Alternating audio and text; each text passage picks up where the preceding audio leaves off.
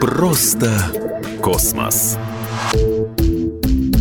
Всем привет, это Егор Зайцев. В пятницу восемнадцатого октября впервые в истории выход в открытый космос совершили одновременно две женщины-астронавта НАСА – Кристина Кук и Джессика Мейер.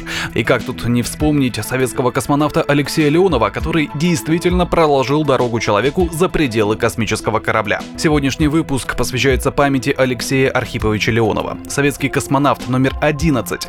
Выход в открытый космос – это не только работа, но и огромные риски, например, разгерметизация.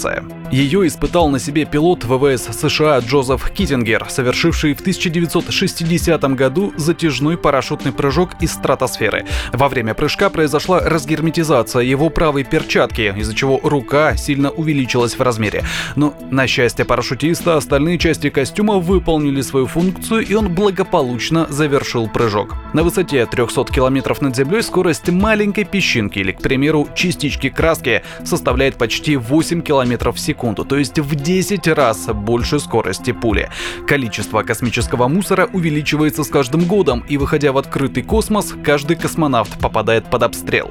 Прочный и надежный скафандр, весящий, к слову, порядка ста шестидесяти килограммов, рассчитан на бомбардировку мелкими частицами, но, разумеется, не может защитить абсолютно от всего. Еще одна опасность – остаться навсегда в открытом космосе. Впервые с этим столкнулся Леонов во время первого в истории человечества выхода в открытый космос восемнадцатого марта тысяча девятьсот шестьдесят пятого года.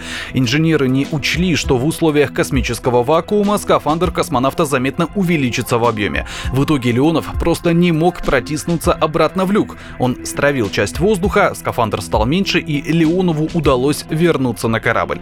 Американец Эд Уайт в том же шестьдесят пятом году столкнулся с этой проблемой. Одну из пружин люка заклинило, и Уайт несколько минут не мог зафиксировать его в открытом положении. В это время командир корабля получил с Земли инструкции. Если у космонавта закончится кислород и он потеряет сознание, Земля требовала перерезать трос Уайта. Кроме того, в невесомости многие действия требуют значительных физических усилий. Нельзя просто зависнуть в нужном месте и открутить гайку с помощью ключа. Вы крутите гайку в одном направлении, а в это время ваше тело начинает вращаться в противоположном.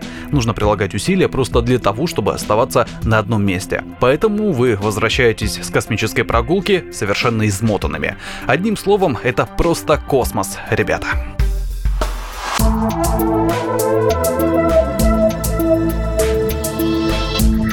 Просто космос.